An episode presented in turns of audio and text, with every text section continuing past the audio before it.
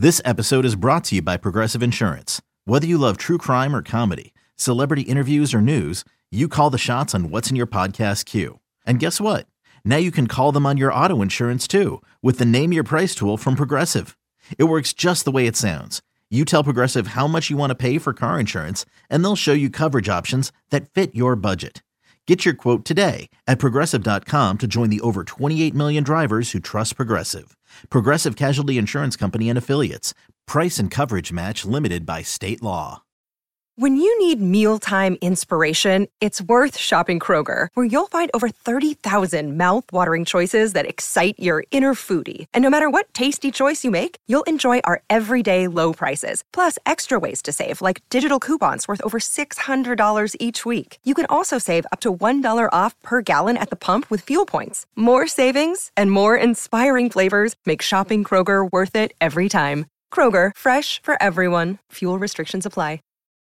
The, the, the, winds of change are blowing through Raider Nation, and Silver and Black today keeps you up to date with the latest news and views about your Las Vegas Raiders. Touchdown, Las Vegas! With insight, opinions, and interviews, we're on the cutting edge of what's happening now. Now, now, with the latest on your Raiders and the NFL. Your host, Scott Gulbransen and Moe Moton. Welcome back. It is segment number two here on this edition of Silver and Black Today, an Audacy original podcast available to subscribe, by the way, anywhere you get your audio. Just search Silver and Black Today. We love the free Audacy app, by the way. If you get the Audacy app, you can not only listen to our show, listen to the, all the other NFL podcasts that we offer here, you know, the ones behind us in the ratings. No, I'm just kidding. Uh, all good folks. Uh, and we we do we work together. We're all one big team, so it's all good. I just joke around like that. But anyway, you can find it there on the Audacy app. You can find it on Apple. We appreciate the iTunes five star ratings when you get there, and uh, wherever you get your audio to, including the Amazon Alexa. That's what that's what I like to do is run around the house and yell it and it just pops up. So anyway, you can get it there. Also, if you're watching us on YouTube, thank you for the subscription and hitting the notifications bell and watching the show. Okay, Moe, uh, your work this week, you put out a piece on Sportsnaut about three trade options for the Raiders post June 1st. Plenty of needs here for the team. And so, when you did this piece, first of all, walk through your list uh, and tell people kind of going into writing this, what was your premise? Were you focusing on specific positions or were you looking at just maybe the best available players available via trade? What was your kind of criteria as you wrote the piece? So, first, I'm going to say, I'm to start off sound like a broken record, but the Raiders need help at every level of their defense, all three levels defensive line, linebacker, secondary, right? So we understand that. Now, what I did do, which took some time, was I just looked through the league and just kind of who could be on the outs with their football team and is a decent football player, not someone who's washed up and 35 and near close to retirement, not someone who's not quite developed yet and can't wouldn't be able to hold up in a starting role yet. But guys who are either in their prime, entering their prime, or maybe on the back end of their prime, but still in their prime years where they can produce at a high level. And looking through the rosters, there are plenty of guys out there who have these bloated contracts. And usually what happens is a guy gets cut and people are surprised. Oh my God, how could you, you know, how could they cut such and such? This happened with mm-hmm. DeAndre Hopkins, uh, you know, a week ago. Arizona Cardinals cut De- DeAndre Hopkins. A lot of people thought that he would be traded. His contract made it difficult for that team to move on because they they didn't want to eat part of his contract or hold part of his contract in 2024. They wanted to basically move on. So when you have a player, even a good player on a bloated contract, sometimes you have to part ways via trade. And if teams aren't willing to take that contract, then you just have to release them outright. So I looked at a lot of guys who were in that category and I called them trade candidates. And do they fit with the Raiders? That was the other thing. It's not just a good player. Okay, good player, plug him in. He has to be able to fit what the Raiders are doing. Yeah, and w- uh, let's start with the first player mode because this addresses. Remember, Phil Robinson, Phil with one L, Robinson the third, was on the last show and he talked about this position. You and I have talked about this position now for a year and a half. Uh, linebacker, and that happens to be the guy that no one else in this country that covers the NFL has beaten the drum more for this guy to be a Raider than you. and that, of course, is the Baltimore Ravens linebacker, Patrick Queen. Talk about him, the fit there, and the fact of why he's expendable in Baltimore.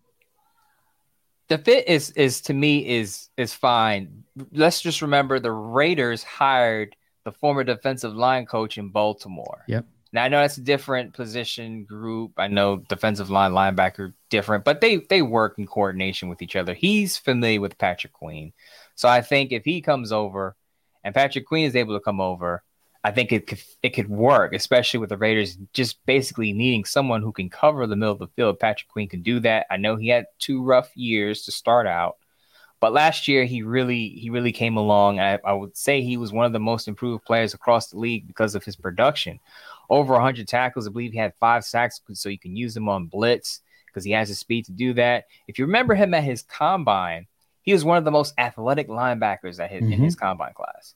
And I think the Raiders, that's what the Raiders are missing is an athletic linebacker who can stand the field all three downs and, and, and cover the pass. And I think he can do that. He could also help out in the run, as I just said. Could also be a supplement to the pass rush. So he could do it all. And I think with his contract being under four million, the Raiders wouldn't have to spend much to acquire him. They wouldn't have to let go of a guy. They wouldn't have to do much to absorb his contract. He's on the cheap. He's not asking for a new deal yet. Now, if he has a pretty good 2023, then he'll probably ask for a raise. But for right now, the Raiders can get him on the cheap. And why could he be out in Baltimore? Simply because the Raiders, the Ravens, excuse me, drafted Trenton Simpson in the third round. They paid Roquan Smith a five year, $100 million extension. Roquan. So they're not going to pay big money for two linebackers. The 49ers are the only team in the NFL that are paying two linebackers over $8 million. Incredible. So you would understand that if if they're looking long term, I'm talking about the Ravens, they're saying Roquan Smith is obviously our guy. Trenton Smith is eventually going to be our guy next to Roquan, and this is why Patrick Queen is on the way out, probably. And and again, I support you in that one 100%. And you talked about it, the need at every level of the defense, and right. don't want to be too much of a spoiler, but that's what your piece does. It goes through every level of the defense. Mm-hmm. We talked about linebacker first, but the next player plays up front and happens to be one of Raider Nation's favorite non-Raiders. Yep. For a good reason Tell everybody who that is. Leonard Williams. Uh, let's go back me- to memory lane for a quick minute. I remember covering the Reds in 2015. It was a big draft year. The Reds had the fourth overall pick, and the big discussion was: is it Amari Cooper or yeah. is it Leonard Williams? And some people even wanted Kevin White. Now we know Kevin White had some injury issues. His career didn't really pan out well, but I would say looking back, the Rays made the right decision. Amari Cooper became a multi-time Pro Bowler mm-hmm. and had some pretty good years with the Rays before it fell apart and Gruden traded him off to Dallas Cowboys. But back to Leonard Williams, he grew up a Raider fan. He said he loves the colors, loves the tradition. When he uh, spoke before, I believe it was at the Combine in the 2015. Combine, yeah. He and he said he would, you know, he would love to play for the Rays. He, he said he wants to go number one overall, but if he slips to the Raiders, he'd be fine with that. Of course, as I just said, uh, the Raiders passed on him for Cooper, and he went to the Jets. So he's been in my backyard for his whole career. He played for the Jets, and then he got moved to the Giants. So I've watched a lot of Leonard Williams. So if anyone knows how Leonard Williams can impact the defensive line, it's me. He still has it in against the run. He had a peak year under Patrick Graham in 2020. We had 11 and a half sacks and 42 pressures. Yeah. Got a big contract after that. Now his his production tapered off a little bit, but the Giants defense as a whole struggled in 2021. He still had a solid year. Yeah. And then last year he had knee and a neck injury, which derailed him for about cost him about five games. So before people say, "Oh, he's injury prone now," let's remember he's not 30 yet. He's going to be 29 in June. Still young. And before last year, he only missed one football game. Before last year getting hurt, he only missed one game. So let's not tag him as an injury prone player. Let's I, I, think he's still in his prime and he can still contribute in a big way. And the other point to make there, Mose, to your point about the injuries kind of not being necessarily systemic of an injury issue, instead just kind of happening. Uh, mm-hmm. you don't know what the price will be. If the price, you know, the price might not be that high. It might be high, it might not, depending on, on what the Giants think they can get. So I would have no problem with the Raiders if it's if it's some draft compensation down the line to get him, or even a player, a second tier player, and a draft compensation to get him over, I'll take that risk any day. And that leads to my point about why he could be out with the Giants. His contract, he his cap number in 2023 is 32.3 million. Ouch. Now, the Giants are probably not going to keep him at that cap number. If the Rays were to acquire him, they're not going to keep him at that cap number. He understands he's going to have to restructure his deal. He's restructured his deal each yep. of the last two years already. Yeah. So he understands he's due for another restructuring of his contract. So whether he stays with the Giants or goes to another team, he's probably going to be on board with that. And why would he not want to be on board with a guy he played his best football under in Patrick Graham? So I think him coming over to the Raiders, him having that growing up and wanting to play for the Raiders, it just adds that extra feel to it. But of course, it's all about the production on the field. And again, he's one of those guys that can stay on the field for about 60 to 65% of the snaps in Patrick Graham's multiple systems. Another day is here and you're ready for it. What to wear? Check. Breakfast, lunch, and dinner? Check. Planning for what's next and how to save for it? That's where Bank of America can help. For your financial to-dos, Bank of America has experts ready to help get you closer to your goals. Get started at one of our local financial centers or 24-7 in our mobile banking app. Find a location near you at bankofamerica.com slash talk to us. What would you like the power to do? Mobile banking requires downloading the app and is only available for select devices. Message and data rates may apply. Bank of America and a member FDIC. Yes. Now, Moe, the other side of this, or I should say the one area of the defense we haven't addressed yet from your piece is the back end of the defense. And this one was an interesting one. I had not thought about him. So when I read your piece, was like, oh, look at Moe. Look at him. Midtown Moe pulling one out of the back pocket. Kevin Byard, a safety for the Titans. We know the Raiders need safety help. I know a lot of fans love Tre'von Moehrig from two years ago. He regressed significantly last year, and, and there's uncertainty on whether or not he's going to be able to recover. Uh, different type of safety, but you look at Byard. Talk about why he's a good fit in that Graham system, and his kind of the short the short story of his career and why he might be expendable out in Nashville. I remember Kevin Byard coming out of Middle Tennessee, and uh, Deion Sanders didn't know who Kevin Byard was. And at the time, Kevin Byard, I believe, had one of his best seasons, and he didn't know who Byard was. And, and people had to tell, like, look, he's one of the best safeties in the league right now. I know he's a third round pick, but he he blossomed into one of the top ball hawks in the league. Over the last two years, Byard has had nine interceptions. In comparison, the Raiders have had 12 in the past two seasons. so he's had three quarters of what the Raiders have had in interceptions since 2021.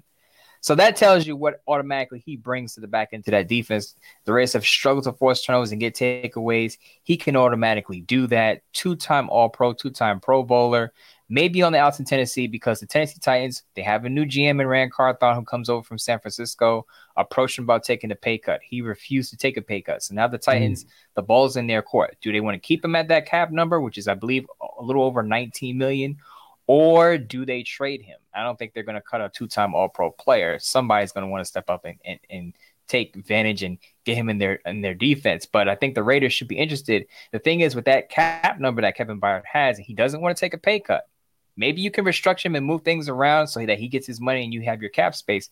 But he's yeah. not taking a pay cut. So the Rays are going to have to give up a player probably to get him. And I offered up Hunter Renfrow because Hunter Renfrow's cap number is about a little over 13 million. The Rays could save right. 11.3 million if they trade him after June 1.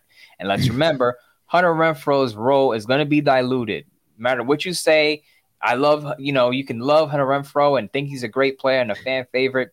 His role is going to be diminished in the upcoming season. Yeah. They drafted a slot receiver. They signed a couple of slot receivers, one of whom Jakobi Meyers is make is going to make three years and 33 million on his contract, 11 million a year. He's going to have a big role. So why would you pay Hunter Renfrow on that big salary, that extension you gave him when you're going to diminish his role when you can flip him for an all a two-time all-pro safety? big need. A who's big gonna need. which is a big need, and he's gonna be on the field for 95, 99% of the snaps. I think it's a good trade for the Rays. They're probably gonna have to add a draft pick in there because again, you you are talking about an, a two time All Pro in his prime, right? Versus a, a wide receiver coming off his worst injury riddled season.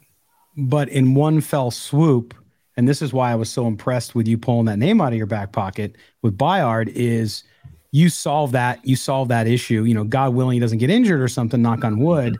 You solve that issue for years to come, so you don't have to deal with it anymore. And like right. you said, you're pretty much swapping out contracts uh, and and if he plays well, you might even give him a new one um, and extend the money there in future years, so you have cap space as well. I mean that that makes all the sense in the world. And if you're a Titans fan, you know I solved two problems for you. You know if your GM doesn't want to pay Kevin Byard, the Raiders will take him off mm-hmm. your hands. The other thing is the Titans have a big need at wide receiver. They never recover from the AJ Brown trade. They don't have mm-hmm. one receiver. They don't have one pass catcher on their roster who has 50 catches or 500 yards in the season. Hunter Renfrow passed those numbers as a rookie. As a rookie, yeah. so yeah. he would automatically be their best wide receiver. So I, I could see why the Titans would be interested in a Hunter Renfrow, especially mm-hmm. with Ryan Tannehill on shaky ground. He's going to want wide receivers there in Tennessee this year. So Hunter Renfrow can help him out. Yes. We'll uh, we'll have we'll send our friend Murph from Raiders Fan Radio, who's down yeah. there in Nashville. We'll send him over yeah. to take care of that. So there you go.